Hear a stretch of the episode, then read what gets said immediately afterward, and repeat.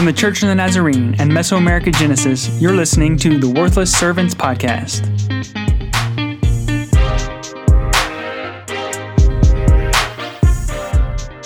Hello, and welcome back to the Worthless Servants podcast. It is great to be back with you. I'm excited about the topic today. We've talked about language learning for the last three episodes, and we're not going to talk about it this time.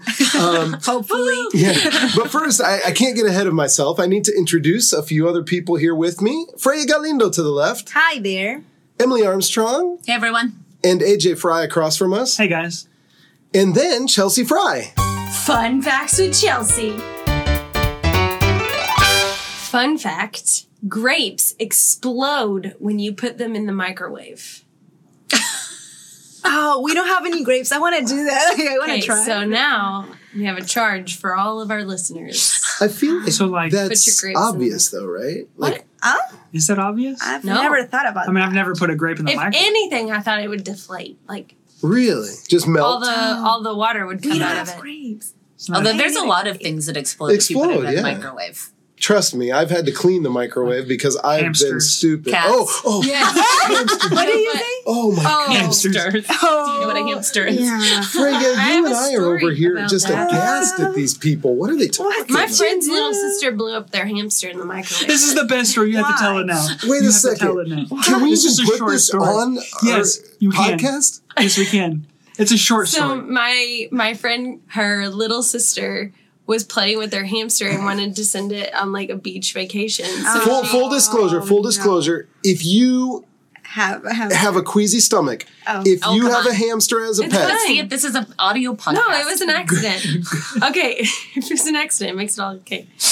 Um, so she wanted to send the hamster on a beach vacation, so she sent it to get a tan Of course. in the microwave. she put it in for like five minutes.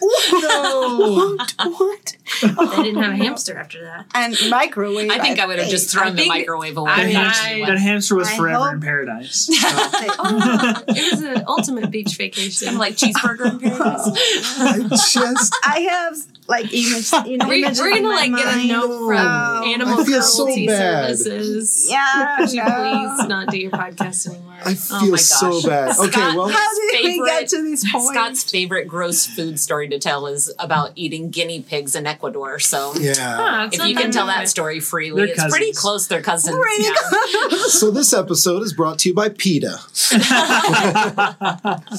um, actually, this story deals with what we're going to talk about. I knew. Really? That's, she had the whole thing playing grapes or hamsters in the microwave. Hamsters, because this friend of yours, how old?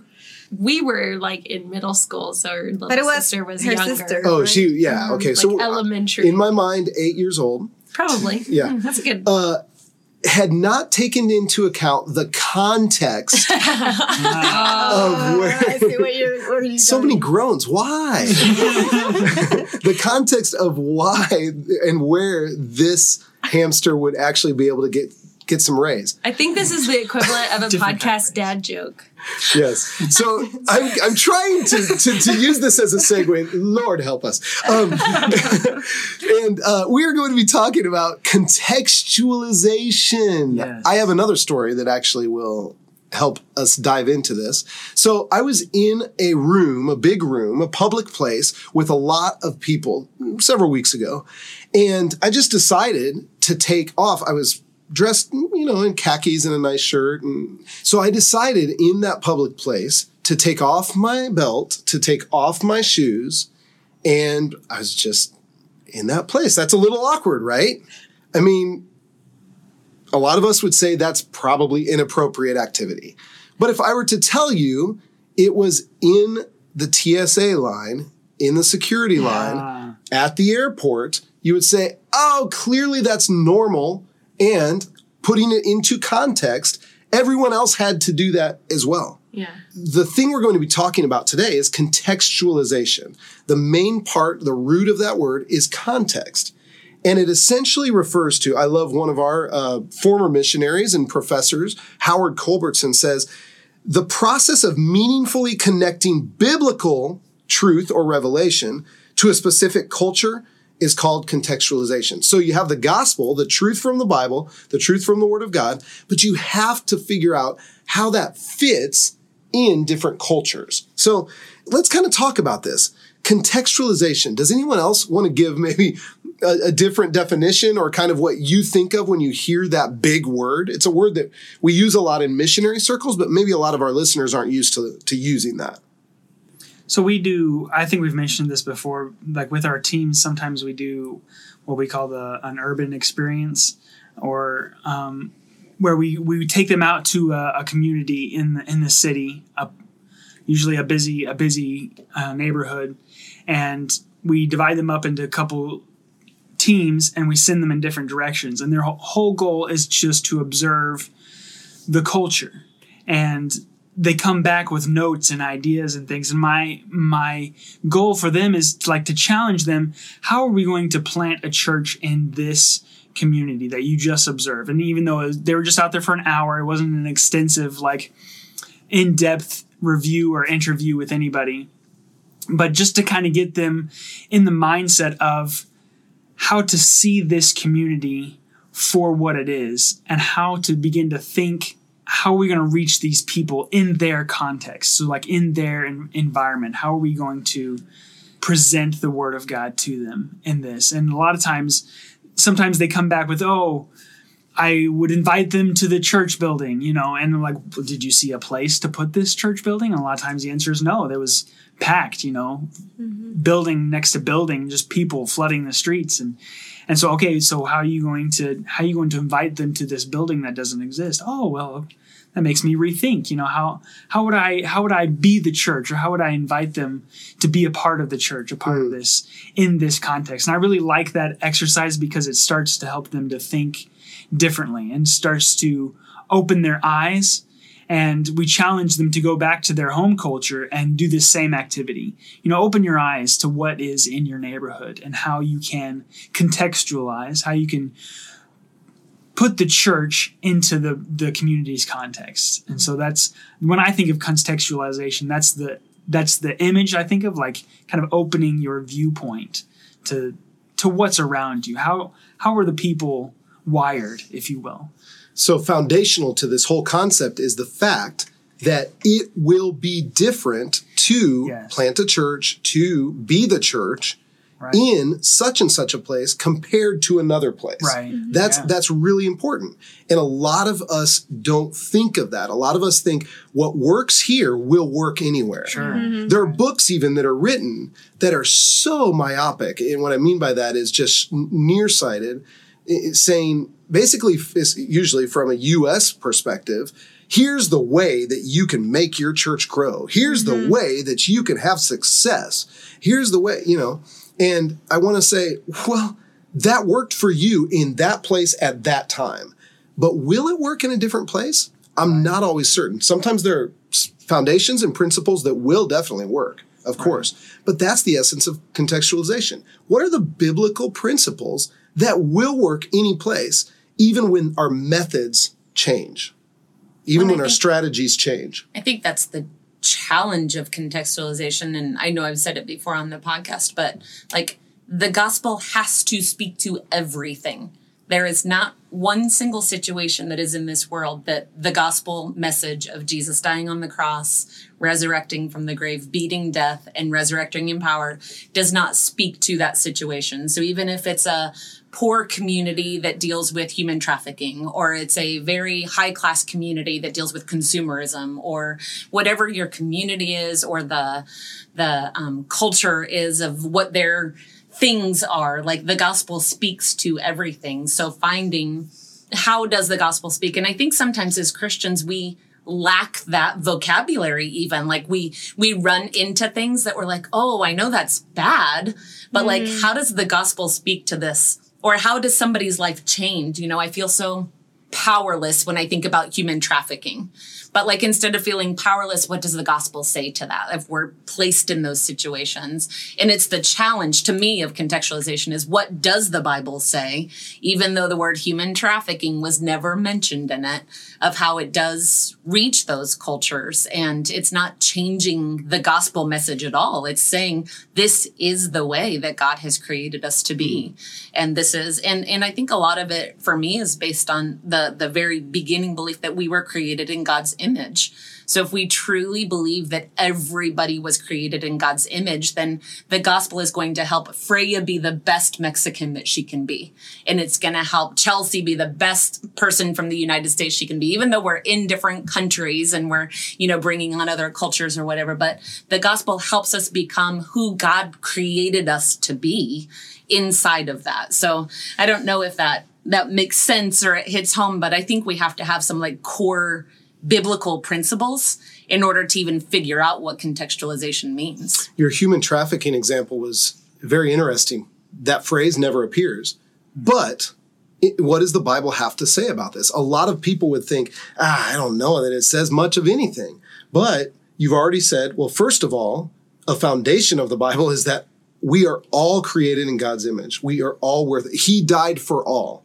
But then, even as you bore down a little bit more, you can see, well, Joseph was a victim of human trafficking. I mean, a lot of times we don't think of that. You know, there's plenty of examples of human trafficking or immigration or different things. And how can we uh, realize what the Bible is saying for today's issues? It- it- maybe we should, instead of using the word contextualization all the time and maybe keeping it very academic, what if we just said this? How much should we change or innovate in order to reach the culture? That's kind of the essence of contextualization. How much, I'll repeat it, how much should we change or innovate in order to reach the culture? We read a an article from Ed Stetzer. We've uh, mentioned him before on the podcast. What jumped out from that article to some of you? So in the article, it's that there it says uh, one of the most basic things when it comes to contextualize is understanding that we're not the only ones that are right. So sometimes as the church, we think we have all the answers and our methods. Not not our message, but our methods are the ones that are correct, that are right, and we have the answer, and that's that's it. If somebody else tries to uh, bring another method, another tool, or or something that is uh, different compared to what we are uh, comfortable with, then no, it, that's bad. That's not. Uh, sometimes we say that's not Christian. You know. So even you're saying even like uh, what our church service looks like and what you wear. yeah At- like a lot yeah. of like things that doesn't have to deal with our message but with our like methods or how do we look or you know or what type of music. Or, yes, good Yeah. point. Good point. for me one of the things that that stood out in in some articles that we read was just the example that christ served as con- contextualization and and taking on this message and like translating it to the people jesus entered and he was fully god and fully human i think that speaks a lot of who we are supposed to be as christians and people that are trying to make disciples in all the nations is we are fully devoted to God, but at the same time trying to break down this cultural barrier of even, I mean, you can even argue that contextualization happens in your own community. If if you are in a place that you've grown up your whole life, um, but you understand the gospel to be a message of freedom and of liberation from sin, but the people in your community see it as like a rule list, then you've got to translate that. You've got to show them that it's that there's been a miscommunication somewhere along the line. So it doesn't have to be like this huge change. It can just be simple things. I mean, Jesus used parables to communicate the gospel. So how often are we going around and telling stories of how the hmm. gospel has changed us um, in our own communities, let alone in missional context of of a whole different culture. That's a good point because Jesus used those parables were stories of Mm-hmm. that people in that day understood. Like it was weird. Like if you the the parable of the of the lost son, uh, when he comes back, the the father took off running, and that was abnormal for them. Like we'd be like, oh, okay, he ran to his his son. That's normal, right? For In our us, in our context. context, but for them, that's not normal. That's that's rare. So. I had not thought of that before. That or even using parables of of the, a sower and the vine. and sure, yeah, those were things that were accessible there. right. And so for us, it's not less holy or less Christian to use a parable of computers or of mm-hmm. sports or of Yeah. something that's nowadays prevalent. That's exactly what Jesus was doing in those times. And he even used like what we would call slang language. Like mm. he used a language that was relevant to the time. So like we served as youth pastors and we jokingly were like we would joke with our teenagers, what are you they would say, This is you're so salty. Mm. That does not mean the salt of the earth in case you're wondering. It means you have an attitude problem. And mm. so like we were intentional about having them teach us language that they related to. And when we would use it, it would be funny, but it would stick with them. Yeah. And so we've talked about language learning for the past three episodes. Like even that applies in in a missional context, but even in your non-missional context. Yeah, like when I'm uh, preparing my sermons to preach here in the DR, uh, sometimes I want to use example examples from Mexico, but those examples don't apply to here. So I need like, for example, if I'm talking about food, if I say, "Oh, my favorite food, my favorite food is." Da, da, da, but that no, they don't know that food here, Right. you know. So I have to change. Oh, plantains or you know rice here, you know. And sometimes I would share about soccer, you know, like mm. in Mexico, that's the main sport. Sure. But here, they don't play that. Like, well, they know maybe what soccer is, but not everybody. But if I say baseball, then oh yeah, Yeah, they can They're relate hooked. to that. right. Mm-hmm. Good point. Good example. So let's do this. Howard Culbertson says authentic contextualization must travel on two rails. So if you think of a, you know a, a railway, one rail is an unwavering faithfulness to Scripture. We have to have that, right? We can't negotiate on that. But he says the other rail is that of communicating and living out the word of the Lord in ways that are familiar, that's the key word, to people in a particular cultural context. So we also have to have that part too, right? We don't want to only have one side of the rail or the train will crash. So let's talk about that. Let's talk first about, Mm, let's go the negative side first. When have we seen one of those sides of the rail or one of those rails not being given enough attention. It, does that make sense? So when have we seen Christians that have tried to become relevant and have diluted the gospel or have just decided we're not even going to try to be relevant? I don't know if that makes sense. Do you have any examples? For me, um, we just participated in a in a huge urban invasion um, with a bunch of Dominicans, and we also had a team from the states with us at the same time. But one of the things that caught my attention and just kind of was interesting to process through in my own way was I got on the team that we did door to door evangelism. And I've never been comfortable with door to door evangelism. It's not it's not you go and you know the person that you're evangelizing. It's it's a cold call. So you show up, you see somebody and you tell them, "Do you know Jesus?" and explain who he is and give them a track and it just rubs me such the wrong way because I believe so much in discipleship. Um, and I was thinking about it in this culture. So we're in the Dominican Republic. Um, Dominicans are extremely relational. They they love being together. They love having fun together. They love. I mean, we were just at our house last night, and there were like five people that just showed up randomly. And so, if I really think about the Dominican culture in this evangelism context, door to door evangelism is not a strategy that should work here because it's not it's not contextualized correctly.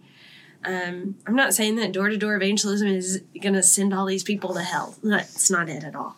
But I just mean, how much more effective would we have been if we would have even um, made sure that someone from the local congregation was with us and started with just a conversation of who are you? what do you do for a living? How many kids do you have? If we would have started there versus do you know Jesus?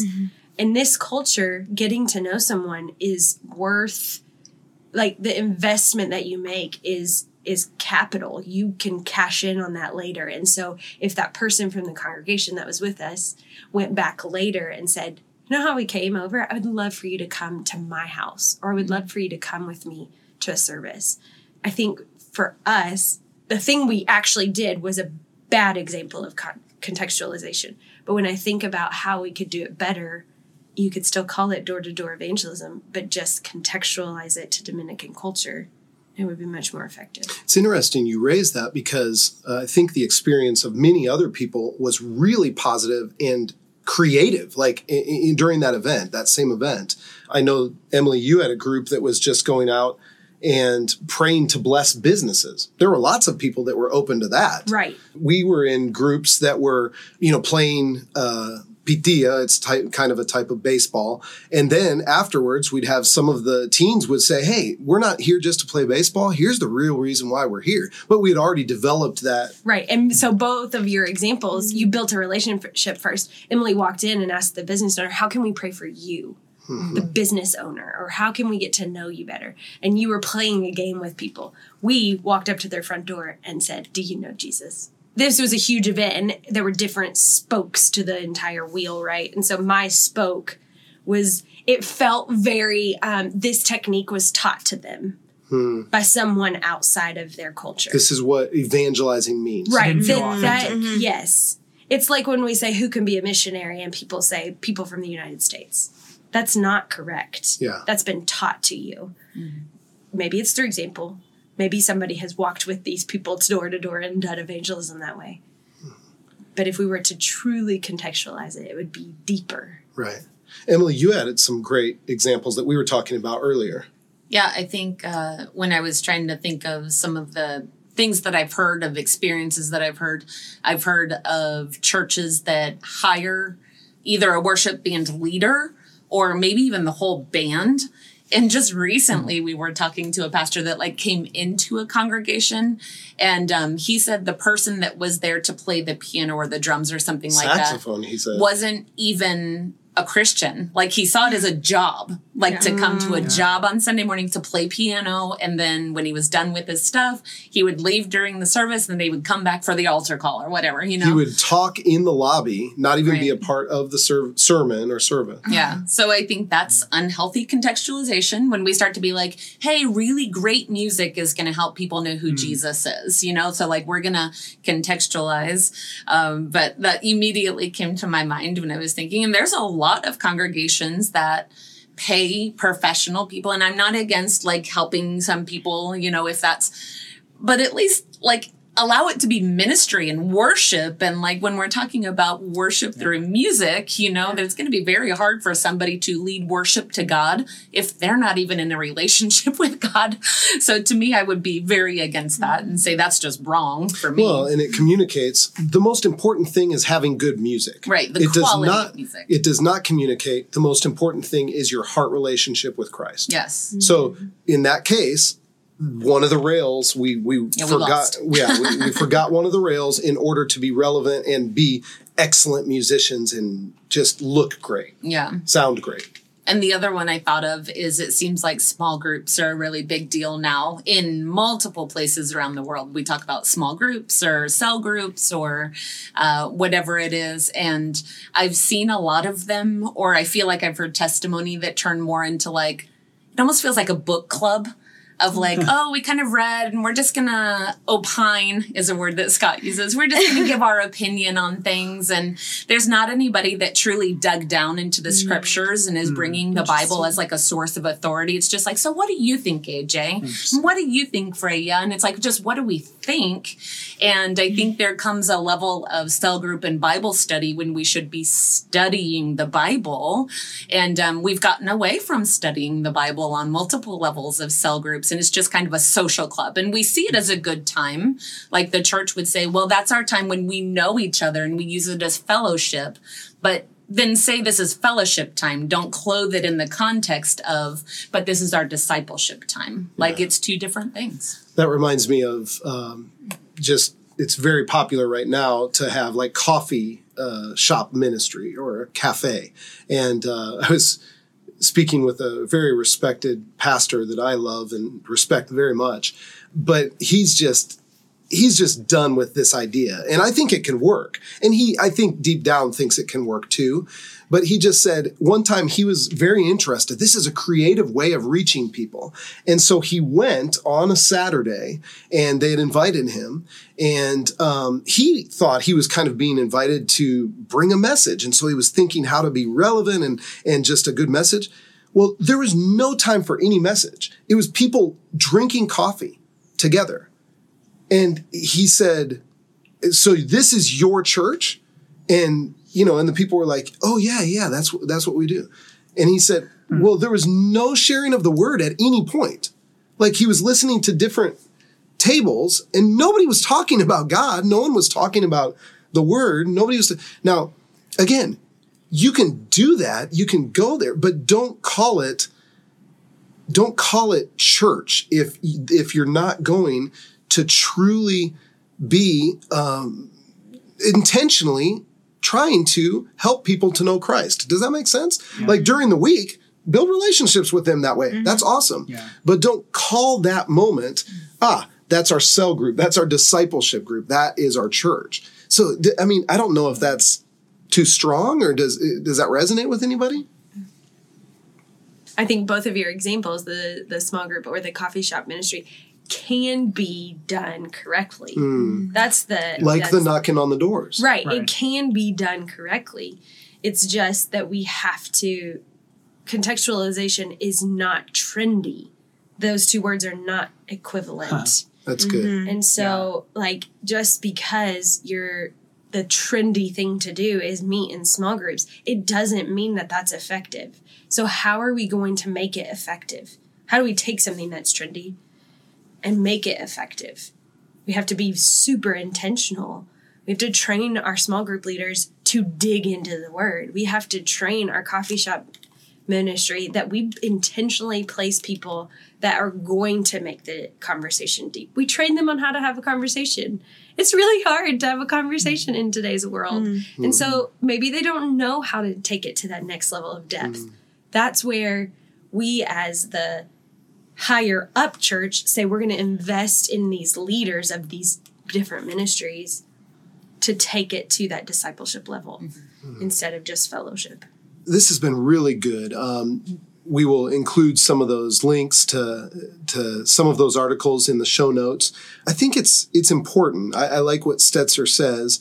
He actually says if we have lost the clear proclamation of the gospel, or we downplay repentance and forgiveness, then that's a sign that we've crossed an, what he calls an uncrossable line. Like we've tried to become too relevant and we've forgotten the gospel. Mm-hmm. He says if we teach the message in such a way that excludes or de emphasizes the Bible in any way, then we've gone too far. And then he says if we find ourselves underplaying the role of Jesus in salvation or the necessity to confess Jesus as Lord and Savior, mm you know something that's not popular as we try to just kind of build relations you know mm-hmm. relationships um, he says we've still gone too far mm-hmm. and i think that's a good barometer that's a good measure um, this is it, we could really talk a lot about this uh, i know time is uh, time is ending here but this is the essence of the missionary task. This is the essence even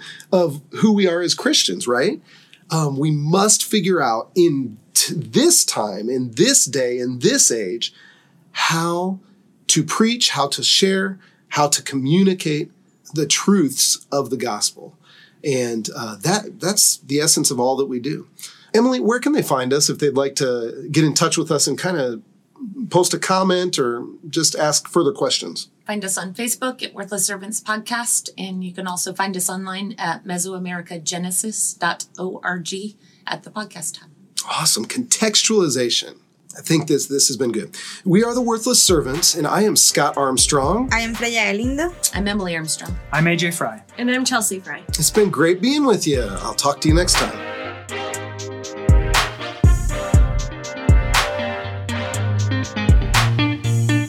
For more information, visit us on Facebook or at Mesoamericagenesis.org.